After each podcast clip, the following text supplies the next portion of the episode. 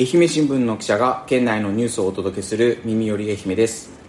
今日は突然ですが、まあ、いつもの形式とは変えましてニュースというよりは個人的に気になっていた同僚や先輩記者が使っている普段使っている、まあ、こだわりのペンとか文房具とかあと持ち物について、まあ、実験的ではありますがゆるく雑談形式で配信させていただけたらと思ってます。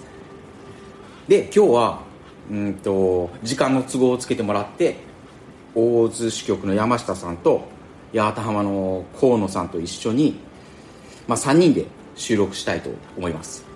よろしくお願いします。お願いします。自己紹介お願いします。大津支局の山下です。八幡浜編集部の河野です。っていうことでまあ3人3人でやっていきましょう、はい今日は。はい。でそもそもそのなんでこの文房具会をしようかっていうことやったんですけどななんでやったんですかね？あれ。ちょっと前にうん。3人で八幡浜で飲んでた時うんに、山下さんが僕文房具会なら 話せるよっていう。まあまあ普段ニュースをこう配信しよるわけですけどもなかなか聞いてくれなくてまあでもニュースの需要もあるんですけどまあたまにはお盆もお盆でもあるんでたまにはこういう回もあってもいいかなと思って今回やってみようということになったんですけどそもそもその2人が結構ペンにこだわりがあるっていうのを聞いてえ？そうですよね。まあまあまあまあ。まあまあまあまあ。僕はその時にすごい教えてもらったんでそれが面白くて、まあ、配信したいと思いましたで早速なんですけど、まあ、記者の七つ道具って言われるもんがあるらしいんですけど僕もあんまり最近までよく知らなかったんですけど河野さんご存知ですか？もちろん。さすが。言ってみてください。ペン。うん。ノート、ん。カメラ。おスマホ。でパソコン。うん。で名刺。ボイスレコーダーです。えー、すごい。でまずなんか前回あの3人で集まった時にすごいペンの話で盛り上がったと思うんですけどはい。2人にはこだわりがあるんですよね。もちろん、まあ仕事道具ね。仕事道具としてやっぱこだわりはあります。あります。言っちゃってください。好きな好きなペンを。私はですね、ブレンを愛してましてあブレン。ゼブラ。ゼブラのブレン。ゼブラのブレン。お。これを愛用してます。それはまだいつから？これはあでもそれこそ仕事を始めてからこっちに変えました。なるほど。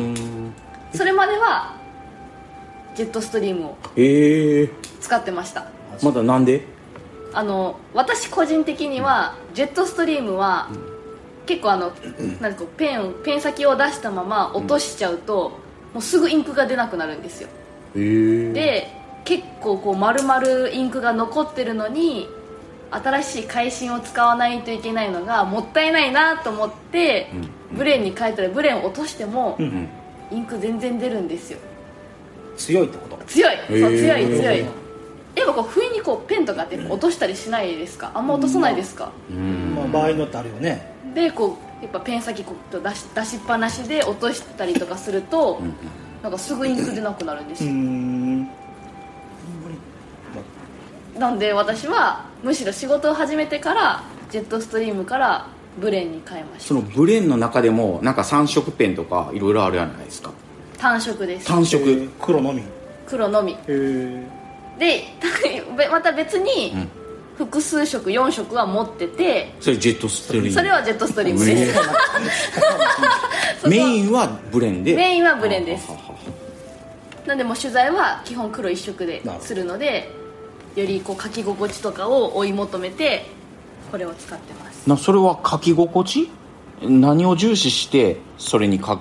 えっと書き心地と重心とか、重う心ん。重心。重すぎてもいけないし軽すぎてもでやっぱこう記者ってこうメモいっぱい取るじゃないですか。早く書きますよね。うんでこうやっぱこう早く書けるとか字が潰れないとか、うんうんうんこうちょこちょこちょこっとこう書いた時に後からもこう読めるかとかっていうのをもろもろ総合的に判断して私はこのブレンを愛用してます。ご愛用中。はい。ちょうど重量感もちょうどいいってこと、はい。なるほど。へそれに対してや,、ま、やっぱ山下さんはまた違うんですよね。私は先ほど、えー矢面に上がったえ ージェットストリーム。三菱鉛筆ジェットストリームをですね、はいはいはいは10年ほど使ってます。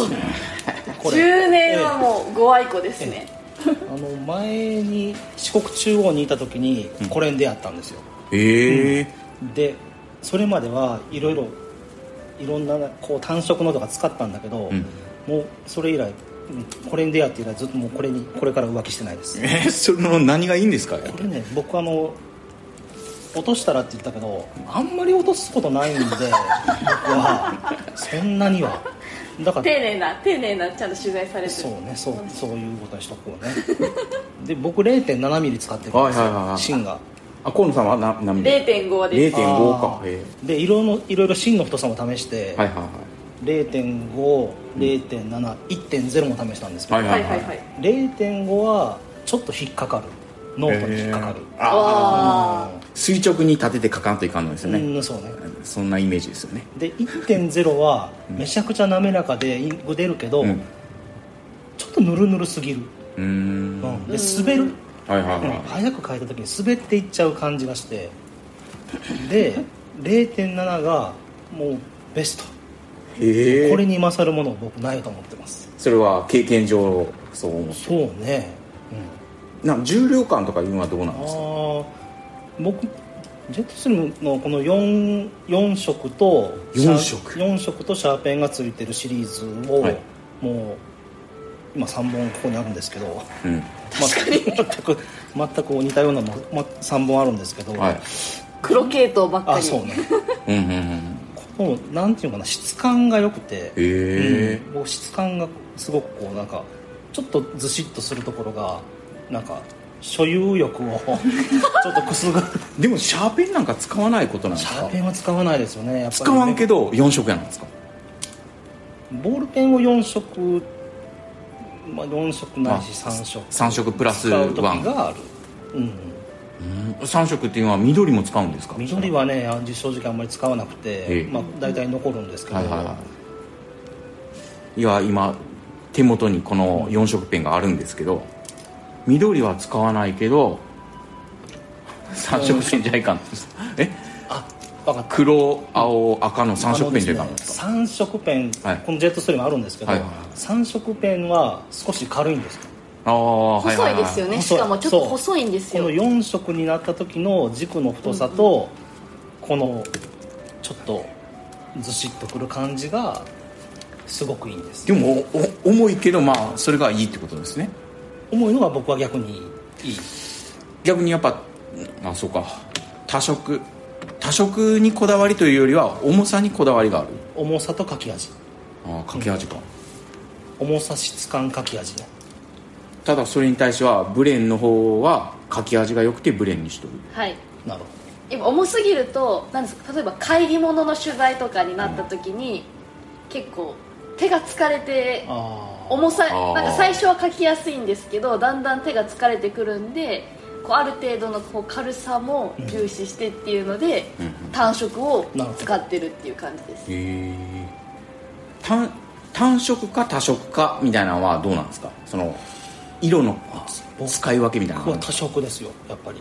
それは、うん、なんでですか？えーやっぱりいちいちペン持ち帰るのは面倒くさいでしょうっていうことはやっぱ書き分けるってことですか？書き分けっていうのですあの普通にこう人に話聞いたりして書くときは全部黒です。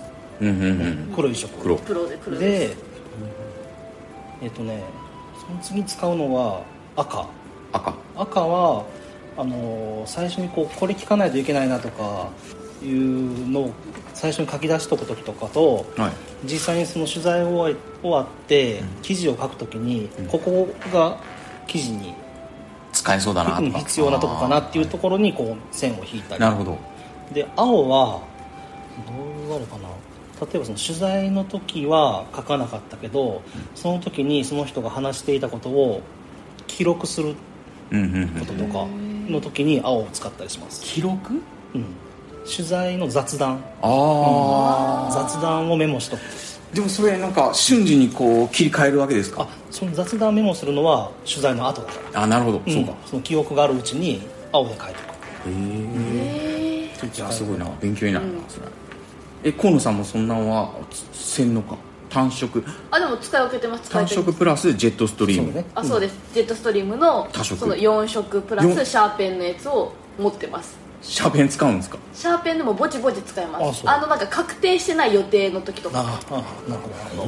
なるほど。それ黒ボールペンで書くじゃないですか、うん。でもなんか全然確定してる予定はボールペンでその消さなくていいんで、いいんですけど取材が入るか入らないかとかちょっと不確定要素が多い時とかは、シャーペンでメモしてあやっぱ取材が入って入らないとかだとこう消しゴムとかで消せるんで。なるほど。へっていうので結構シャーペンはぼちぼち使ってまえそすしたら普段から消しゴムも持っとるまあでも消しゴムはあついとんですあかこのここについてる。全然知らなかった あのペンの頭についてる消しゴムを使ってます、そうかシャーペン付きのあジェットストリームになるあのいわゆとる軸の後ろにあるってこと、逆にブレンとかジェットストリーム以外は使わないんですか？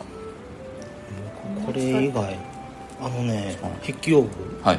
あ筆記用具というかまあペン。取材時？ペンとしてその例えば僕が持ってる今これえっとユニボールのシグノってやつなんですけどこれ、はい。まあ、水性ペンなんですけど。あでもこれ水に濡れたらにじむんでこれはあんまり良くないなと思ってるんですよ、で例えばこれいいなと思ったらジェットストリームやったんですけどこれはこだわりがなさすぎて知らないいらな。いよあ何でもありやん。僕らの町に暴力団というなんかサンプルでもらったようなペンなんですけど。警察のですよね。えこれもジこれもジェットストリームなんですけどすいませんよく聞いてくれました。あの僕のこだわりはクリップ、うん。ボールペンクリップ、うん。それが欲しいですね。すいません途中で切れたんですけどそのボールペンクリップがある方が僕は好きでボールペンクリップがあれば最悪何でもよかったりするんですけどこのボールペンクリップをバインダーとかノートに挟んどくとたまに急いでペンを取った時パキッて割れたりあとあんまり良くないんですが話聞きながらこうやってこうやってカチカチやってしまった時にやらんやらんやらん。パキッて割れてしまったりするんですよ。なんか秋山さんほとんどなんかそこのペンのクリップ折れてる 折れてないですか？実際今持ってるもん折れてるんですよ。折れてるんですよね。まあっていうんでボールペンのクリップは必要やなかったりするんですか？別に必要ない。いやあの必要です。僕でしょ？シャツのこうはいはいはい。刺すんで僕もそれしますね。うん。必ずクリップ入れます。うんうん私もいりますよ。ブレンもあるんか。ありますそうですね。ありますそうか。で結局僕はどっち使えばいいんですかねこれから。ジェットストリームとブレン。これ河野さんに昔から言われてブレンを買ってみたけどあんまり使ってないです。なんで？えそうか。実際えそんな使い心地よくないですか？秋山さん的に。僕的に一番ええんはこれ。これなんなんやろな？ジェットストリームなんやけどサンプルでもらっとるような。そでもジェットストリームですだからジェットそうジェットストリームなんやけど。どっかで取材でもらったやつね。そんな感じとかあと前の死者におった方が残していったボルメンがそんなん使うんはい使ってます、まあ何でもいいんですよ僕まあはこだわりないのがこだわりね。あそうですね、これ多分ジェットストリームの0.7だと思いますよ。この秋山さんが使い心地がいいっていうのは。ただそのあそうこだわりがある方に聞きたいのはそのいざという時にそのペンがなかった時不安になったりするのですか？めっちゃします。もう。それが嫌なんですよ僕。ああ。だから僕も今この3本ほほぼ同じはい持ってるんだけど、はいはい万が一これをカバンの中に入れてなかったら、うんうん。急いで買いに行きます。同じものを。でもどこにでもあんまりないんじゃないですか、まあ文それはないですよね。これはなかなかね、えっとこれはジェットストリーム4色のしかも色がメタメタメタリメタメタリックなやつ。大体ダーク系。ブラック系が好きですね。でその中でも特にチタンっぽいようなあそうそうそうそう。よくあれこれが今東急ハンズとかロフトとかにしか置いてないようなタイプのやつ。これ買ったのあの春谷八幡浜店へえまさかの近所。河野さんもそれ、えっと、ブレンの単色黒がなかったりしたら。ないことがないです。あコンビニでも売っとるんですかね？いやこあコンビニっていうかあの絶対私あの取材用に常にバッグを持ち歩いてるので別テーマで。入るね絶対ボールペンがないっていうことはないのでそういう不安はむしろないです。なるほど。河野さんいつもバッグ持ってるバッグ持ってます。あいやーそれがすごいなと思う。何でも出てきますよね。トレードマーク私のトレードマークにしてるんで。でももうこれ4代目ぐらいなんです。いわゆるカバンじゃないちょっと小さめのね。そうポシェット的なのを常に下げてます、わかりました。なるほど。次はそのボールペン以外にもそのバッグの中にはペンは何か入っとるんですか？ペンそれですね。それこそ蛍光ペンとか入ってます。蛍光ペンか。私蛍光ペンにもこだわりあるんで。そう山下さんもこだわりがあるっていう。いや多分河野さん河野さんほどはないけど いや私はもうこれ好きすぎて秋山さんにそうそうそう布教してなんなら秋山さんにも売りつけら売れて。りつけて。いやでも、うんこれ初めて見た時僕すごいなと思ったんですけどね、むしろこれは秋山さんがこの蛍光ペン何ってすごいっていう。ななんのけなんていう蛍光ペン？えっとユニのこれなんていう？のププロパス。プロプス。はなんだろう？なんていうのちょっと英語が弱いんであれなんですけど。プロパス。えープロプス。知ので山吹っていう。山吹色ですね。山吹色ね。黄色やけどまあおお蛍光を抑えた黄色ってことそうです。ですね私あの蛍光黄色はやっぱ目がチカチカするのであんま好きじゃないんですよ、はいはいはい。それはある。でこれはやっぱ山吹なのでちょっとオレンジではないんですけど黄色とオレンジを足して2で割ったようなはいはい。色で目に優しいんです普段から持っとんですか？普段から持ってます。山下さんも？僕も一応カバンの中入れてるんですけど、へー。僕は、はい。えっと、ゼブラのはい。マイルドライナーって言って、うん。ちょっとくすんだ落ち着いた色のシリーズでえめちゃくちゃ色があるんですこれ。ええああります、うん。高校の時はマイルドライン使ってます。すごい。で僕は今オレンジと,、はい。えっと黄緑っぽいのをつ2本。やっぱ常常駐しとんですか？しとるけど、はい。正直これはねあんまり使わない、あー。うん。ほぼ出番がない、うんははうん。よっぽどなんかこうマークしとこうっていう時だけ。えそれはやっぱジェットストリームのその4色ペンで賄う？その基本的にアンダーライン引い基本たりとか。的にはこの4色で賄う僕もまあそうかなでも。え河野さんはその蛍光ペンを普段から使う？普段から使う。なんかそれこそなんかさっき山下さんがなんか取材で例えば使えるとか原稿で使えるみたいな時とかはもうもう逆にすぐもうノート見返した時にすぐ分かるようにもうピュッみたいな感じで。そう河野さんそれよう使っとっへてー。僕を見てこれなんだこれは何の蛍光ペンなんだっていう話から珍しくですよもうこの人に興味も何もない秋山さんが 初めて興味を示してくれたのがこの蛍光ペン。で僕はこれあの使いよんがその整理部で使われたこれなんていうんですかねペンテル、これ,、ね、これもよくあるペンテルの、はい水性ペンですよね。水性サインペン。サインペンですね。水性サインペン、赤色なんですけどこれはまあなんやろないつも持ち歩くわけじゃないけど机の上に置かれてますね。なるほど。あ今もパチンってやってるんだ これ使いやすくないですか？そんなことはないですか？整理部の時は仕事で使ってたけど、今は使わない、まあ整理部っていう指名編集職場ですね。そうそうそうそう。はい。私は持ってますよ。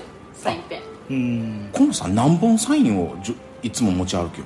確かにめっちゃ多いねえ何ですかね。えこれはちょっと教養に持ってきたやつなんでうん。普段は使ってないです。普段は使う。普段は？普段はえっと何ですか。外すぐ使える場所に置いてるのがえっとブレンととジェットストリーム四4色色。プラスシャーペンのやつ3色とプラスシャーペンかな？うん。あ四四色四色。四色。四色？これ。なんでそれ4色ですよ。それ初めて出てきた緑あるやん。あそうか。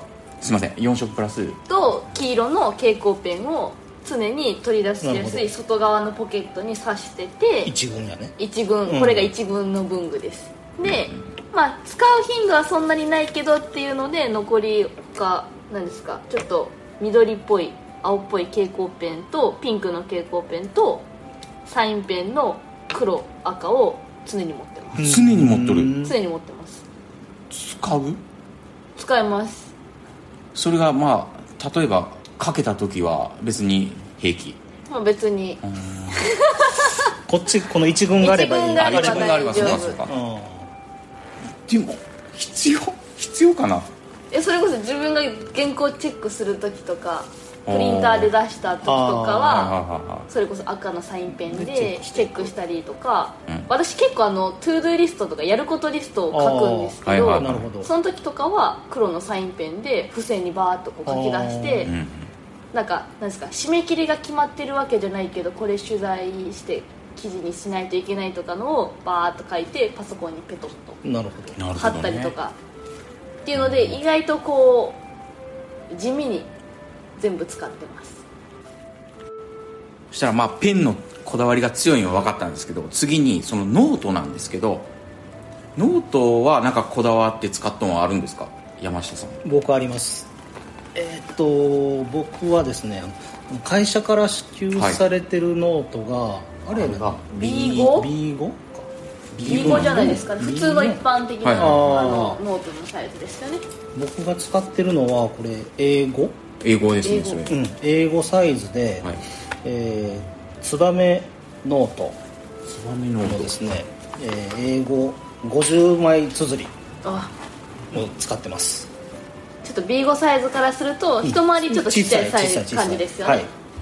でなんでこれ使ってるかっていうとはいはい。あのー外で取材することが多いじゃないですか、うんうんどうしても。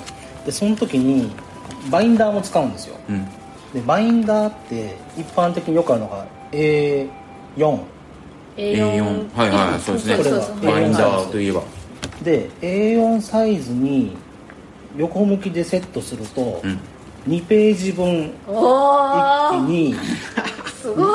とこうノートを広げるわけです、だからこのノートをあの挟み直す回数が少なくですね。い。やでもそれはいいなとも思うんですけど、はい。バインダーがなかったらどうするんですか？バインダー必須ですよ。バインダーを持ち歩かんといかんやないですか？バインダーはもうカバンに入れてます。なるほど、そうか。カバンにノートとあバインダーにノートと,、えー、といろんな資料を挟んでセットしてイン。確かにそうそうなんですその B5 サイズだと結構ページ繰りが困って半面だけ挟んでもよくないしうんうんってなって私はついてこうバインダーに何ですか。なんか裏紙とかをいっぱい挟んでもう裏紙にメモするっていうのが結構多いかもしれない。なんで結局最後取材終わった後なんかもうバラバラしてなるほどあそれそれで言うとこれのもう一つメリット言っていいですか、はいは要はコンパクトなんで、はい。あのーもう一つ会社支給のこうポケットに入る手帳というか手帳ありますね。メモ帳があるでしょ、いいはい。あれを使わなくて済む。あもう全部この A5 のノートにまとめるんで、はい。こうメモの散逸が防げる。いやーまあ、まあそうなんというのが僕のこの英語ノートのメリットこの B5 ノートをこう半分に折りたたんであ僕ポッケに突っ込んどったりしてこうんなんて言いますかねこの見開いた時に縦に4分割できる、この使い方結構するんですけどそんなんどうですか河野さん。私も私ちゃんとあのノートを半分にもう事前に使う時に半分のところに線を引いてへ言ったら1ページをこう半ページずつ使えるようにしてます。じゃあなるほど河野さんは会社のそのあそう B5 です。ノートを使える B5 ノートを使ってしてます。やっぱりなんか結構メモ取るやないですか、はい。メモ取ったらんなんですかねノートを結構使うんでここコスパっていうのかな。ね まあ結局ノートって消耗品やと思うんですよね、うんまあ後から残しとくっていうのもあるんやけど、その量より機能重視ってことなんですかね山下さんとか。まあそう機能性。機能性機能性かな。結構。そう言われると。山下さんだったらもうすぐ。真似したい。いや真似したいけれですけど結構私字がでかくて。ああもう下手したらこう聞きながらこうメモする時とかって結構もう乱雑にメモするんで、はいはいはいは言ったらもう下手したら 2, 2行に1文字とかも全然あるんですよ、僕もあります。僕大体これもうすごいですね。行行を大体守って行間を守っとんですね。性格が出ますね。あええ逆にその書き方とかはえっと一言一句聞いたことを書いたりしようんですか？それともえーなんか特徴的な略し方とかってありますか？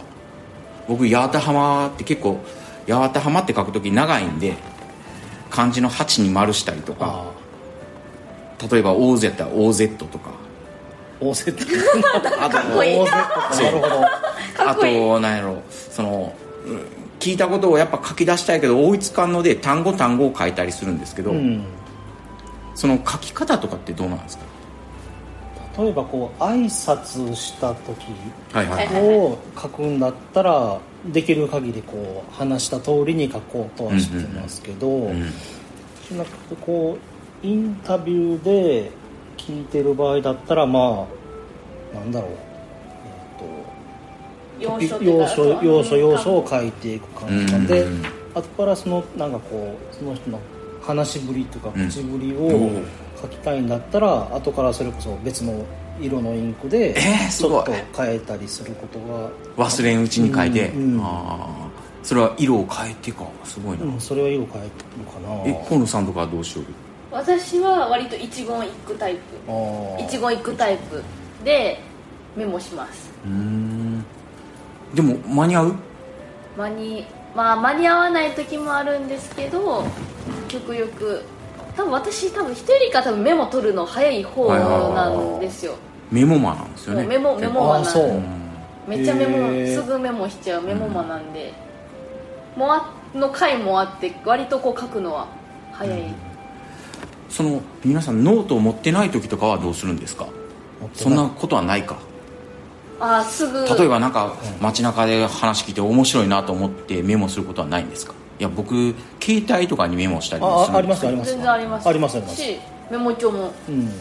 メモ帳もいつも、まああそのアナログのメモ帳を持ってアナるってことねログのメモ帳が、あー。はい、常にあるのでそっちにメモしたりとかしてます。全然仕事と関係ない時に何か思いついたりするとどう？スマホのはい。メモ帳メモアプリとかに？こうなんかメモしとくとかは。それはあアプリのメモに？あそうそうそうあーそう。いうことですね、うん。まあ最近はその電子派みたいなのもあるじゃないですか。あ結構他社とかは iPad みたいなのにメモしたりとか。ー取材をもうスマホでしてるからね、はいはいあれはすごいなと思った。あいやでも僕なんかもうノートパソコンをいつも持ち歩きたい逆に。あノートとかペンとかやなくてそんなじゃあどうかな。いや、まあ、そうやってる人もたまに見ますよ他社で。うーん。でもやっぱりあのね僕もう一つ自慢すると、はい。iPad 持ってるんですよ、はいはいはで iPad も手書きで書けるんだけどこれで取材しようという気は今のところないかな。やっぱりなんか消えてしまったら怖いんで、はいはいはい。うん、それはやっぱり自分のペンとノートにアナログだけど記録してうん。一応、まあ、時期が来るまで保存しておく。うんうん。かな。なるほど。でなんか気になるんがその皆さんペンとノートと山下さんやったら iPad とかあと僕やったらノートパソコン持ちたいなと思いながら、まあ、持ってなかったりすることもあるけど河野さんなんかバッグに他に何が入っとんですか？私はあでもそれこそバッグにもちゃんとこだわりがあって縦型って決めてるんですよ。なるほど。横横長とかじゃなくて、こう縦長のバッグこれも4代目なんですけど、えっと、今言ってるバッグは小さいバッグの。小さいバッグ。小さいバッグ。ポシェット、ううんん、それをいつも持ち歩いとると。もう自称無敵バッグという。うん。もうこれさえあればとりあえず取材は乗り越えられるバッグ。ちょうどドラえもんのバッグみたいな。あそうドラえもん。あドラえもんの4次元ポケットみたいな感じで。で。それは何が入っとんですか？いやそれこそさっき言った7つ道具、まあ、スマホあ会社のススママホで名刺。あ名刺か。名刺。でボイスレコーダー。でメモ帳。であとは、まあ、お財布ですね。あボイレコはいつも持ち歩いとんですか？持ち歩いてます。それこそ最初の頃はパソコンのケースをパソコンってパソコンケースに入れて持ち歩いてああるんでそこに入れてたんですけあどなんかいざという時になんかへえ。すぐ使えなかったりとかうん。結構やっぱそれこそこれに慣れバッグに慣れちゃってパソコン持ち歩いてない時に録音したいのに録音できる機器がないみたいな感じになってえ常にボイスレコーダーも持っち山下さんもボイスレコーダー持ち歩いとんですか？僕はですね基本リュック派なんですけど、はいはいはいはい。このリュックに全部入れてます。なるほど。パソコンもうん。ノートも、えーカメラも。カメラもか。カメラもあほらほら。あ一眼レフを。入れてます。すごい。もう全部も入れてます筋トレじゃないですか筋トレ。ああ一眼レフ多いですよね。ボイスレコーダー。あとね最近言うのはモバイルバッテリー。ああモバイルバッテリーかあ僕もそういえば充電の線は持ち歩いてますね。コード。充電コード。まあリュックにも入ってますよ。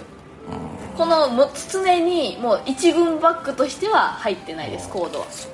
返しになります返信えボールペンの返信ですね。そのジェットストリームの。それはすごいな。それは私も入ってないですねこれに入れてないものは持っていかなくていいもの。いやすごいとは思うけどあんまり魅力を感じないかもしれない。どうして？だって持ち歩くの大変やないですかやっぱ。ま背負ってるし。あまあまあまあまあ。で私のカバンはどうですか？えー、カバンまあコンパクトコンパクトで、うん、いいいなとは思うけど常にこう持ち歩くんが割と汗も僕かくし。いやこれ私も書きますけど、このバッグ1個あったらもう取材できるペンも入ってますしはいはい。買い物もできるしああこのバッグ1つあればもうどこでも行けるんですえスケジュール帳とかは皆さん持ち歩いたりは？どんなんですか？あそういうのあの手帳いわゆる手帳でしょ。はい手帳。毎年買うんですけど、はいはいはい結局その年の半分上半期終了ぐらいでうん。挫折して、ああもう今大体もう Google カレンダーいやあ僕もそうですね。にもスマホでその決まった時に入れて、うんうん。そしたらパソコンとも同期されるんで、うんだからもう事務所にいる時はもうパソコンのその画面見ながら予定立てたりしてます。結局やっぱ出先でこうスケジュールを確認するとき、Google カレンダーとかが携帯で見るん便利かなと思うんですけど河野さんは手帳を持ってる？持ってるね。絶対紙アナログタイプです。今この目の前に2冊あるんやけど、これ。これは去年これは去年のです。去年のか。でこれはここっちは今年のです。へでえ取得しできたらいいかなと思ってお持ちしました。どういうこだわりがあるの？どういうことでもそれこそアナログ派なので、うん。絶対書きたい予定は一回書きたいんですよ、うん。で今書くことで頭に入れるっていう狙いもあって、うん。まあ、詳しいなんですか予定を覚えてなくてもあこの日なんかあった気がするみたいな。